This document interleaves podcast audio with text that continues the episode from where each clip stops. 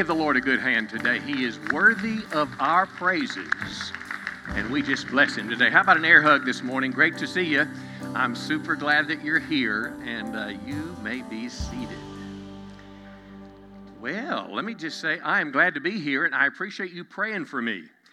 I had a, uh, a battle with COVID for about two weeks, and it almost got the best of me. Uh, but praise the Lord, I'm, I'm here today. You know, I've talked to people, and they said, Yeah, well, when I quarantined for COVID, I remodeled my kitchen. And I thought, That's not, I think you just skipped work for two weeks. That's not the COVID that I had. I, I, I felt like uh, I felt like my wife tied a rope around my foot and hooked me to her car and just drug me down every uh, country road in Bowie County. But uh, praise the Lord, I'm doing better. Uh, uh, I'm still a little weak, regaining my strength, but uh, it, it is an honor to be with you. I cannot tell you, last night when I walked into the church door, I thought, thank God. Thank God that I'm able to be with the people of God this weekend. But thrilled to be with you as we start this new year. Thank you. Um, I wasn't able to do a lot. Actually, I wasn't able to do anything there for a while, but uh, I, I watched a little mindless TV and I saw this old Tom Cruise movie, Tom Cruise, Jack Nicholson, called A Few Good Men.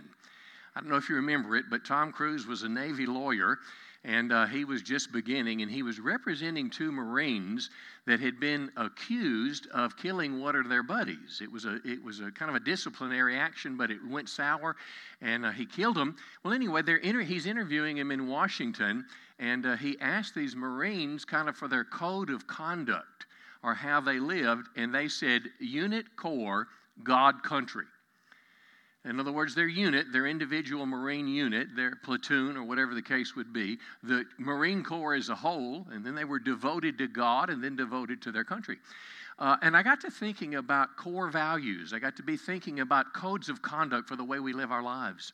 I thought about the Boy Scouts. Every Boy Scout knows this. Uh, the, the, the, moms of Boy Scout uh, know, know it. Uh, the Boy Scout Code of Conduct says, On my honor, I'm going to do my best to do my duty to God, to my country, and to obey the Scout law. And then number four, I'm going to do my best to help people at all times. And this is a, a, a, code to live by. Everybody's got one, whether it's stated, whether it's written down or not. But we have values, core values, that guide our life. And this is what I want to talk to you about today as a fellow Christian as we go into a new year, I want to talk to you about one of the most important core values that we have as a Christian, and that is to know and apply God's Word to everyday life. To know and apply the Bible to everyday decisions, that it is the, the God to my life. Our text for the morning, Psalms 119, says, Your word is, say it with me, a, a lamp to my feet and a light to my path. Now, when you think about a light to my path, you think about darkness, and uh, the world is a confusing place. Uh, how many know many people are going away from God and not going towards God? And the Bible is how we know how to follow God, how to please God, how to live a life of, uh, of significance before God, how to get to heaven one day. The Bible is the guide for our life. Uh, if you go out at nighttime, I mean, oh, you often bring a flashlight. Uh, I went out in my in my yard probably a week before I got COVID, and it was pretty cold and all. Well, I found two little dead snakes in my yard that the cat had killed, and I thought, man, these guys should be hibernating for the winter. And then I thought, well, what if I was out here at nighttime? I bet they've got a big brother, or I bet they've got a mom. What a flashlight would do is it would reveal danger. It would show you the way to go, and that's what the Bible is. And it's kind of like God's GPS to happiness and significance in our life. And what I want to do to challenge you today is as we start this new year, I want to suggest to you there's a spiritual reset button. Uh, I've got Dish, whether you've got Dish or whether you've got Direct or whatever, perhaps cable TV, uh, on that receiver, if it's not working right, if it's confused, if, if it's just not working, what you'll do if you call the, uh, call the company, what they'll always say to do is hit the red button and reset the receiver. And what I want to do this morning is I want you to do a spiritual reset in your life and make a commitment as you start 2020 that I'm going to know my Bible. I'm going to read my Bible and I'm going to apply what it says in my life. Listen, it'll be absolutely life changing. And I've simply entitled this Reset devoted to the Bible. I think this is going to be a blessing to you. Now, I've got two major parts to my message. The first one is one of the oddest things that I've ever read in the Bible, but we're going to talk about losing the Bible. And I'm going to suggest to you that even we as Christians can lose the Bible. We can have a copy, but we can lose its influence. And then we're going to talk about the value of living by the Bible, the value of following God's Word. So I think it'll help you today. Um, let's begin. Number one, we're going to go in 2 Kings chapter 22 because when we lose the Bible, as our primary source of guidance, let's let me tell you what happens. Our world spins out of control. Right becomes wrong and wrong becomes right. And how many can say, if it looks like America is confused right now, let me tell you what, it is confused. And the reason it's confused is we don't have moral guidance in America today. We don't have a sense of truth. We don't have God's word lighting the pathway for us to follow.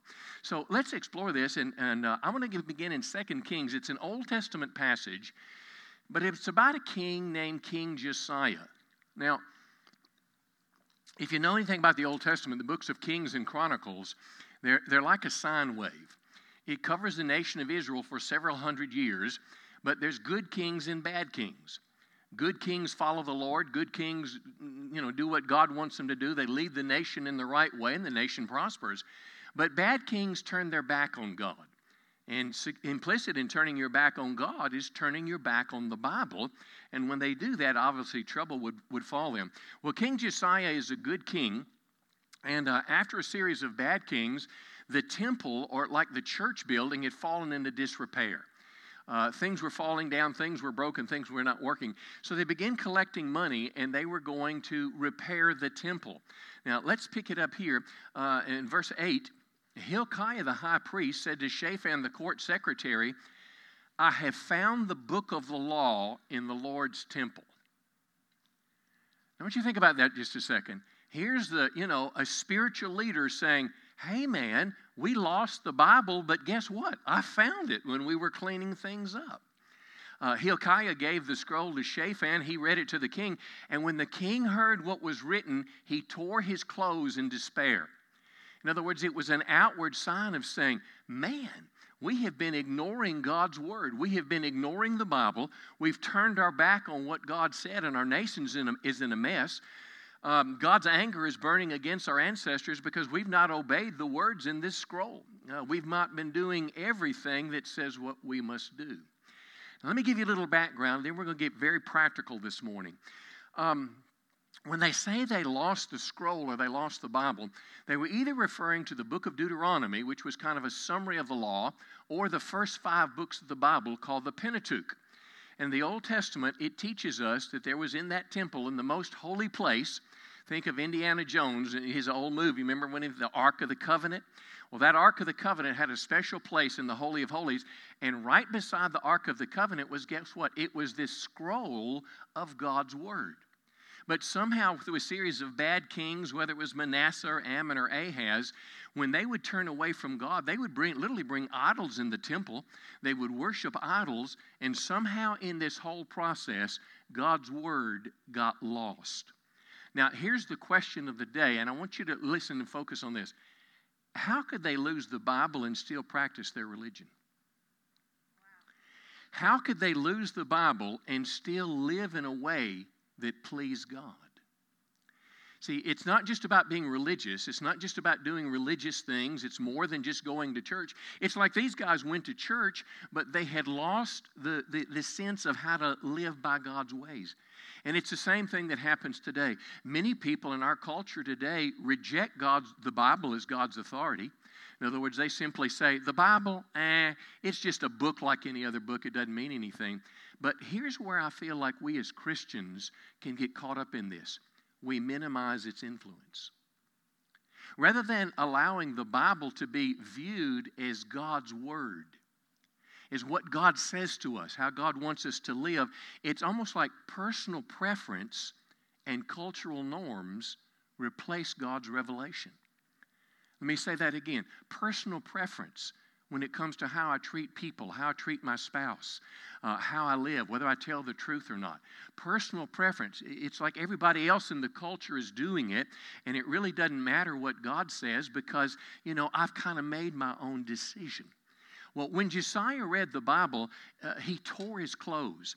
And it was uh, a symbolic thing because it was like he was shocked because he realized he'd not consulted the Bible in a long time.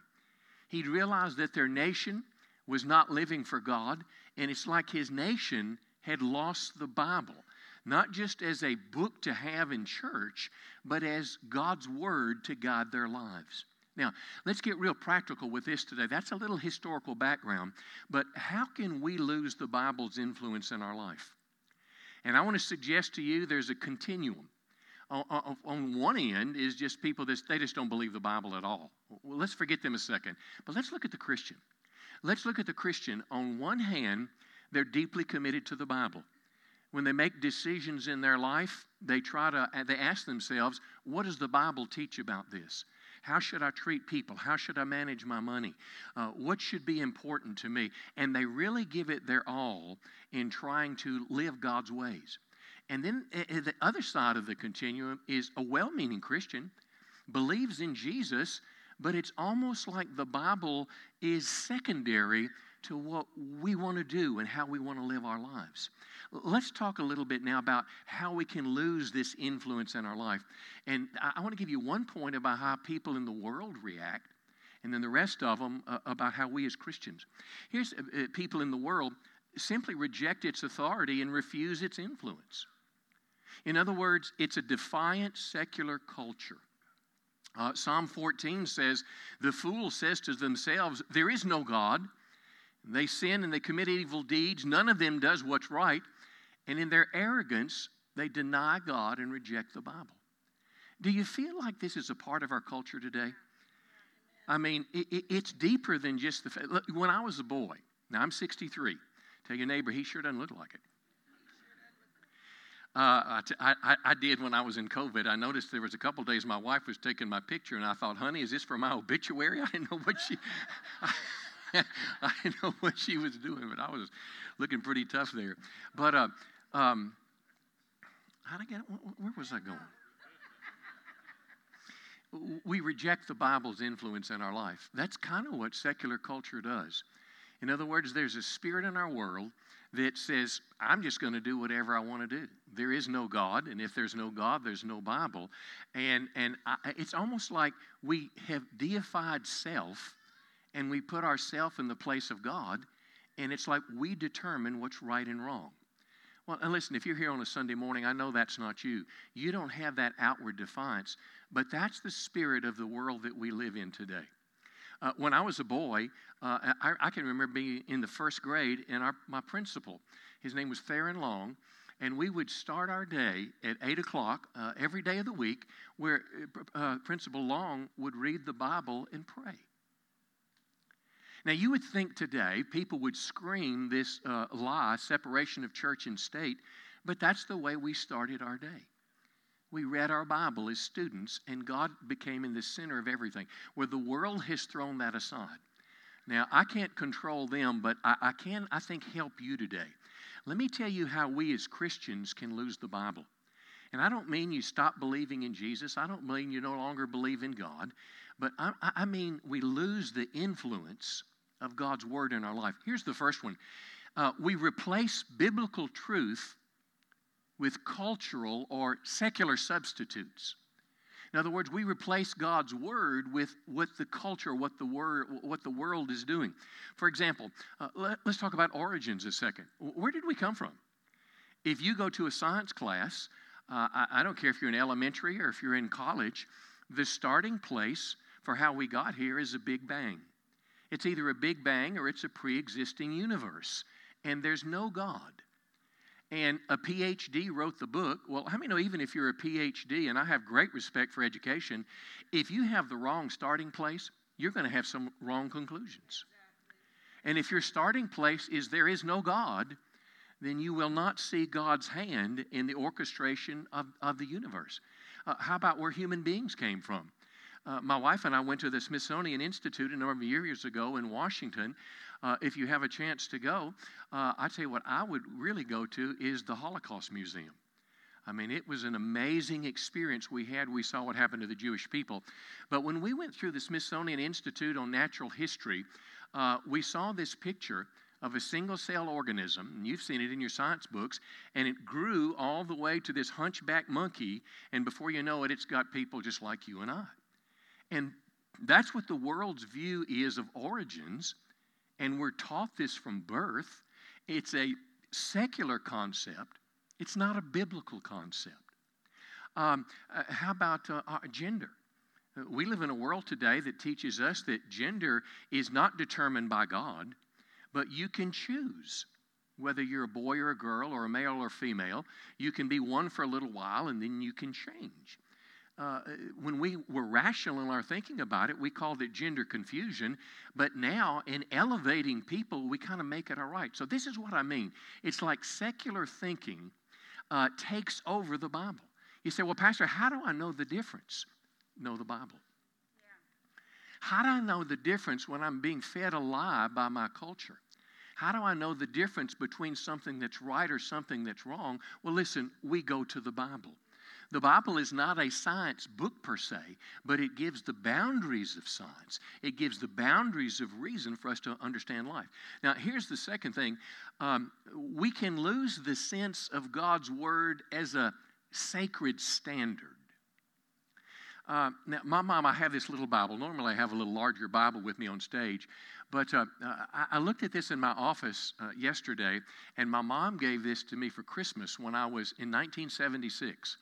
That was the same year I committed my life to Christ. And guess what it says on the side? Holy Bible.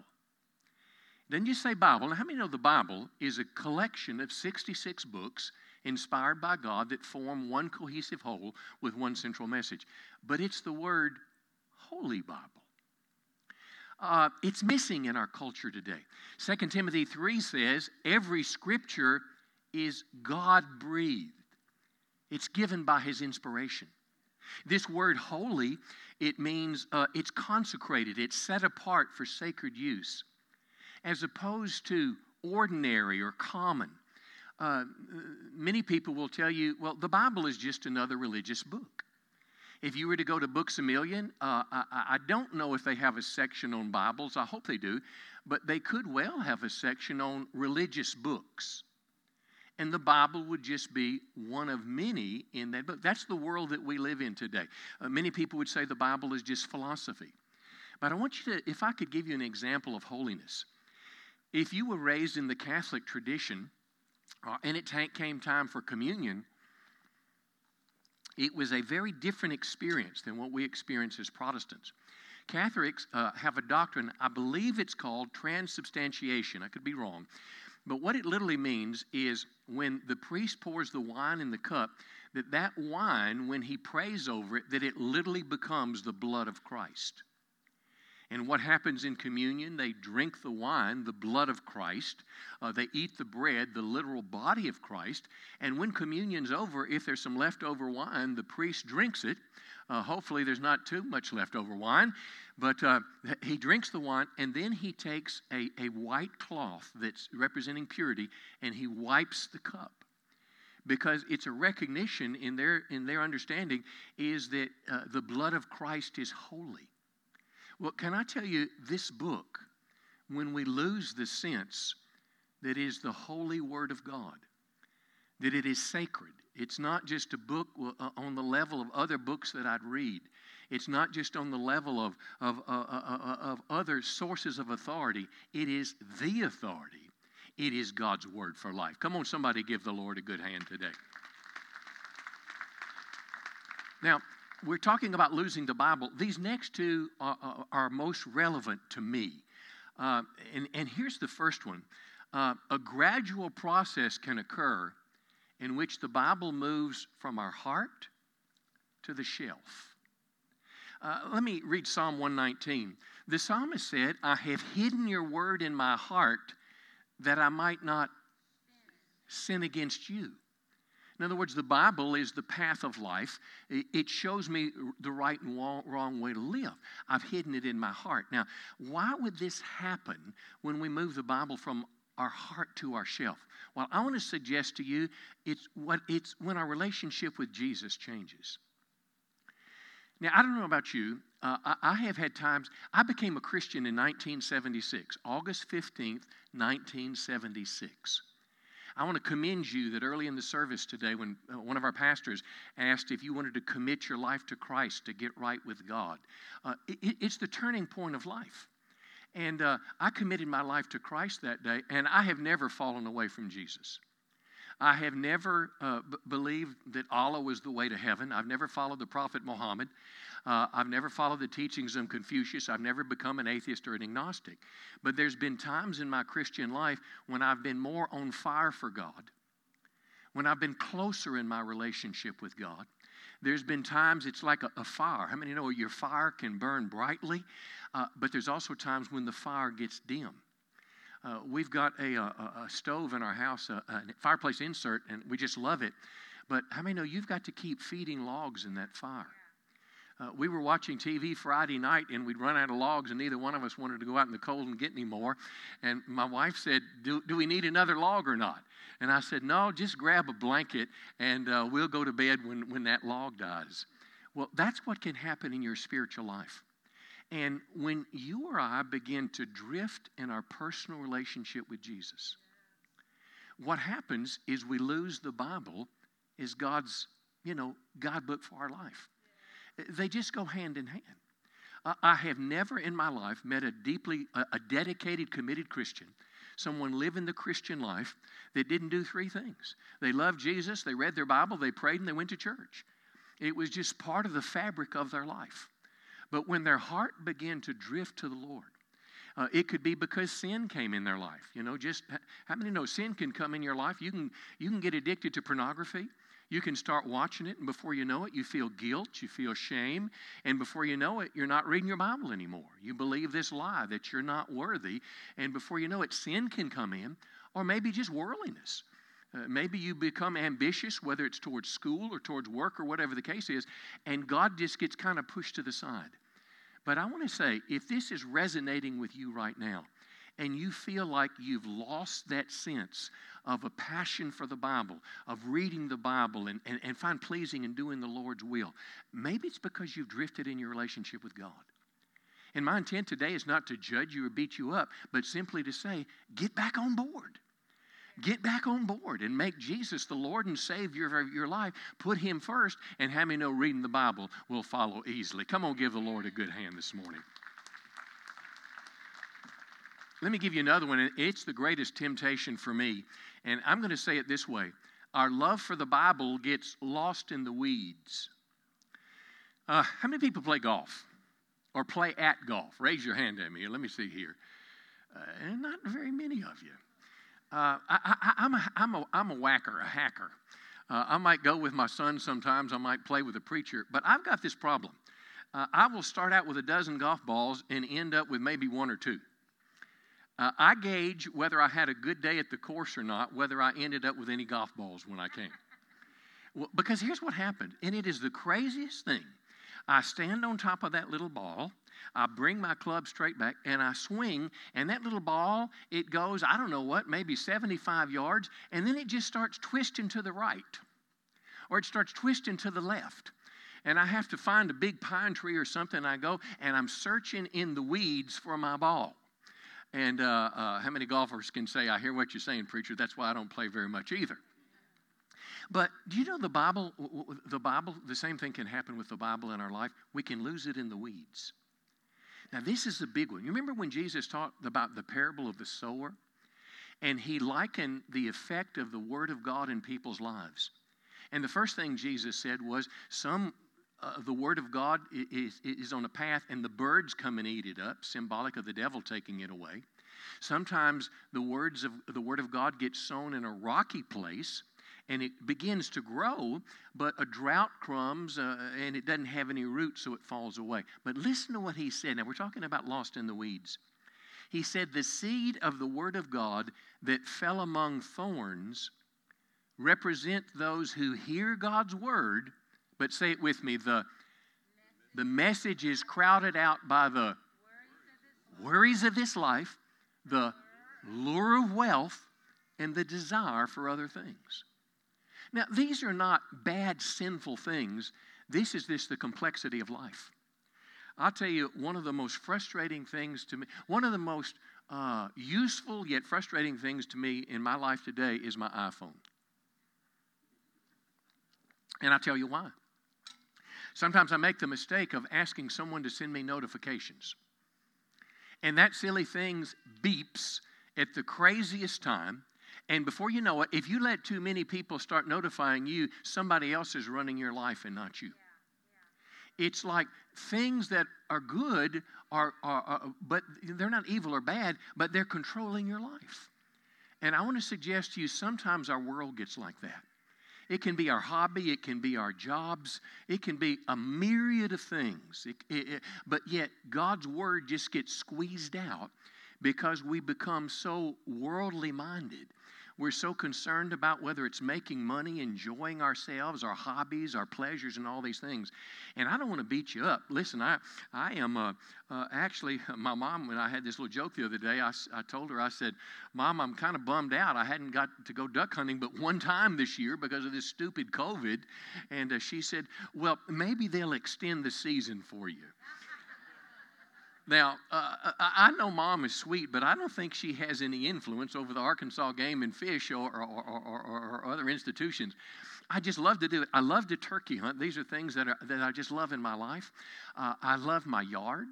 Uh, uh after being in the house two weeks, I went outside and I went out to my garden. I, I, I love to garden.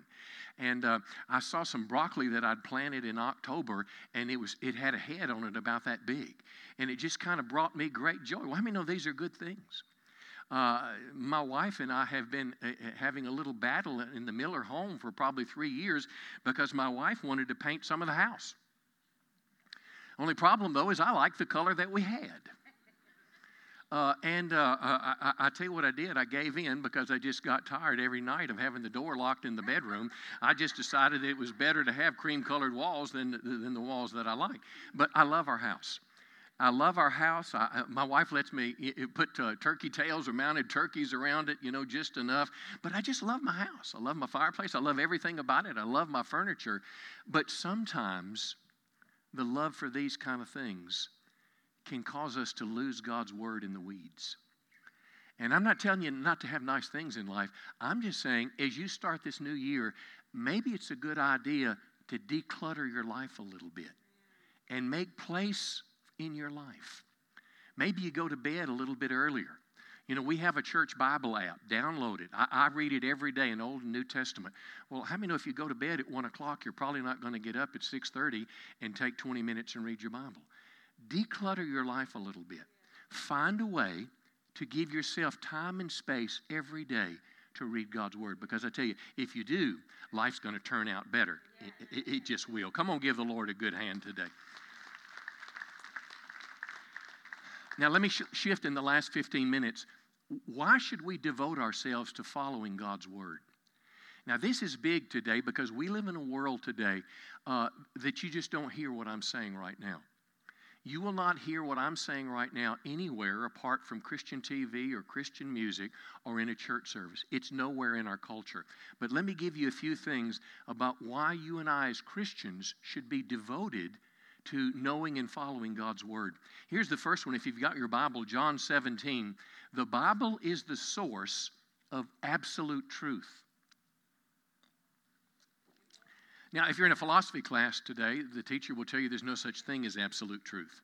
But let me tell you what Jesus said in John 17. Jesus said, speaking to the Father, Jesus said, Your word is, is truth. Your word is truth. Now, what does the word truth mean? It's a very simple definition. Truth simply means that, that which is real. And our world doesn't know the difference between true and false. Reality today is determined by the opinion of man and not God. Whereas truth, according to the Bible, is timeless, it is irrespective of culture and, and, and current opinion. Uh, Psalm 119 says this The sum of your word is truth. The sum of the Bible is truth. Every one of your righteous rules endures forever. How many know modern culture rejects this idea of truth? Uh, look at the subject of abortion. We're about to see in America today, because of the election, a radical shift in the number of children that, whose lives are taken. Well, let me ask you this question Is it right or is it wrong that a human being in the womb should be protected rather than murdered? I mean, how do we know? Because everything in your world, everything you're taught, you're taught about the right to choose. Uh, you're taught about, I don't know, uh, not feeling fetal pain, on and on and on and on and on. But somewhere in this discussion is a sense that there's right and there's wrong. There's something that's true and there's something that's real. And it's God's Word. That's why when I talk to you about the Bible, I'm not talking just about some historical book. I'm talking about the reality, the veracity of what God would tell us what's right and wrong. How about, again, about origins? Uh, you can be a Christian scientist and believe Genesis 1 1 is the starting place, not the Big Bang. In the beginning, God created the heavens and the earth. As a Christian scientist, that's the starting place for what I believe. How about, how about gender? Am I going to allow, am, am I going to go to Facebook or some other uh, uh, group and pick from dozens of genders that I can choose from? Do I, am I going to believe that I have the right to determine if I'm a male or a female? Or has God created me male or female? See, Genesis te- teaches us this. In the beginning, God created them male or female. Well, this is where culture collides. How about marriage? What's right with marriage? Is an open marriage okay? Is it okay to a man to marry a man? Is it, is it okay for uh, a dad to marry his daughter? How do we know these type things in life? Well, we go to the Bible because the Bible is truth. The world may reject the truth of the Bible, but I don't know about you, but I'm going to believe it. Come on, somebody say, Praise the Lord. I'm going to believe it. And I see as my number one role as your pastor, as a teaching pastor, is to teach you what the Bible says. And if you will come on Sundays, if you'll come on Saturday and stay with me, I will do my best every week to give you subjects that are relevant in our culture and our world today and give you a biblical foundation with sometimes dozens of verses that make a biblical perspective of life. Let me give you the second reason why we should devote ourselves to following the Bible. Uh, it's similar to the word truth, but it's a little bit different. The Bible is the source of moral right and wrong. Now, the word moral simply means right and wrong behavior. In other words, how we act. Is what we do, is it right or is it wrong? 2 Timothy chapter 3, it's a profound verse. Paul the Apostle says, all scripture is inspired by God, which means God, um, He didn't dictate it and people were just like little drones, but somehow He influenced the writers of scripture to write. But notice what it says it says God's word is useful to teach us what is true, true and make us realize what is wrong, wrong in our lives. Uh, again, moral means right and wrong behavior. Now, let me contrast it to what we have in America today. In America today, we have what's called situation ethics. And uh, uh, I, I, saw, I was just looking for the definition, and uh, Google, uh, I don't use Google, actually, I use DuckDuckGo, but uh, it populated on my computer a definition of Wikipedia. Now, I don't particularly trust Wikipedia because it can change every day. I mean, it is a great example of truth not being uh, fixed, but about truth being fluid and relative. Well, here's what they say about situation ethics situation ethics takes into account the context of an act when evaluating it rather than judging it according to absolute moral standards. In other words, uh, let's talk about adultery. Adultery is, uh, uh, for example, uh, I'm, I'm married. I've been married to Linnell 37, 37 years. She's nodding her head. Well, if I were to get a girlfriend on the side, I would be committing adultery. Well, here's the question Is that right or is it wrong? And is it wrong just because I'm a preacher? Or is it wrong because it's an absolute standard, a moral standard of right and wrong that God's given all of us? Now, listen, I'm fully aware that we live in a world today that many of us are pulled and we're tempted. Let me say this God can forgive us, God can heal our marriage, and God can get us back on track. I've seen it many, many times. So don't beat yourself up if you've gotten off track on this one. But listen, uh, is it wrong? And here's what situation ethics would say situation ethics would say, yeah, but there's this new uh, uh, uh guy at work. And man, he makes me feel happy. Uh, he takes me out to lunch, and I feel attracted to him. And listen now, because I feel attracted to him, it must be right. Here's what situation ethics says situation ethics says, well, she just doesn't look the way that, you know, she did in her bikini then when we got married. And I told her the day I married her, if she ever, you know, put on a little excess weight there, I didn't know if I could handle it. And, and she just has forgotten that, so off I go. Is it right or is it wrong? See, this is, and this is uh, uh, something that's missing in America. How about this? Is it right or is it wrong to lie and cheat to steal an election? Uh, let me tell you what uh, uh, Leviticus 19 says you must not steal. You must not cheat people, and you must not lie to each other. Well, now listen, I, I, I, next week we may talk about the election. Uh, next week uh, I may well talk about, uh, as a pastor, uh, as a Bible believer, kind of what next. Uh, a Christian view of, of, of where America's heading, how I should be living. But let me say this you absolutely have to have your head buried in the sand to know there was n- not some level of deception in our past election. How about if I'm an election administrator? Uh, and how about if I know that there are hundreds or thousands of dead people on my rolls? Yet I refuse to remove them from my voter rolls because I want my side to win the election. See, this is where biblical morality confronts our world today. Because situation ethics says you just do whatever you have to do to get what you want. And what you want, what the goal is, that's what's right. Can I tell you, friends, we're all exposed to this every day of our life, and just because the world says that it's right doesn't mean that it's right. I don't know about you, but I'm going to go God's way every time. Come on, give the Lord a good, a good hand today. Uh, th- these next two, I think, are the most important. Uh, the Bible provides a trustworthy source of perspective for life on earth. Now, I, I want you to think of the word perspective. Um, and I got to be honest with you, there are, are, are portions of our election uh, across America that didn't go like I'd hoped and prayed. I'm very concerned about our future. For me, I'm concerned about our kids. M- maybe I'm too concerned. Maybe the last six months, I got too concerned about an election on earth rather than a focus on my heavenly mission. Maybe I got too concerned about things that I can't control here in this little world called earth, in my little world here, and I lost some perspective on life. The Bible teaches us that earth is not our home. The Bible teaches us that we're a stranger passing through. Listen what Hebrews 11 says. It says they agreed that they were, these are uh, great men and women of faith. They agreed that they were foreigners and nomads on the earth. Now think about that. Remember, I told you about my little home? I love my little home. I love 11 Timberlake Drive. I love to, I have a gravel driveway. Uh, I, had a contractor come by not too long ago and said he wanted to pave my gravel driveway.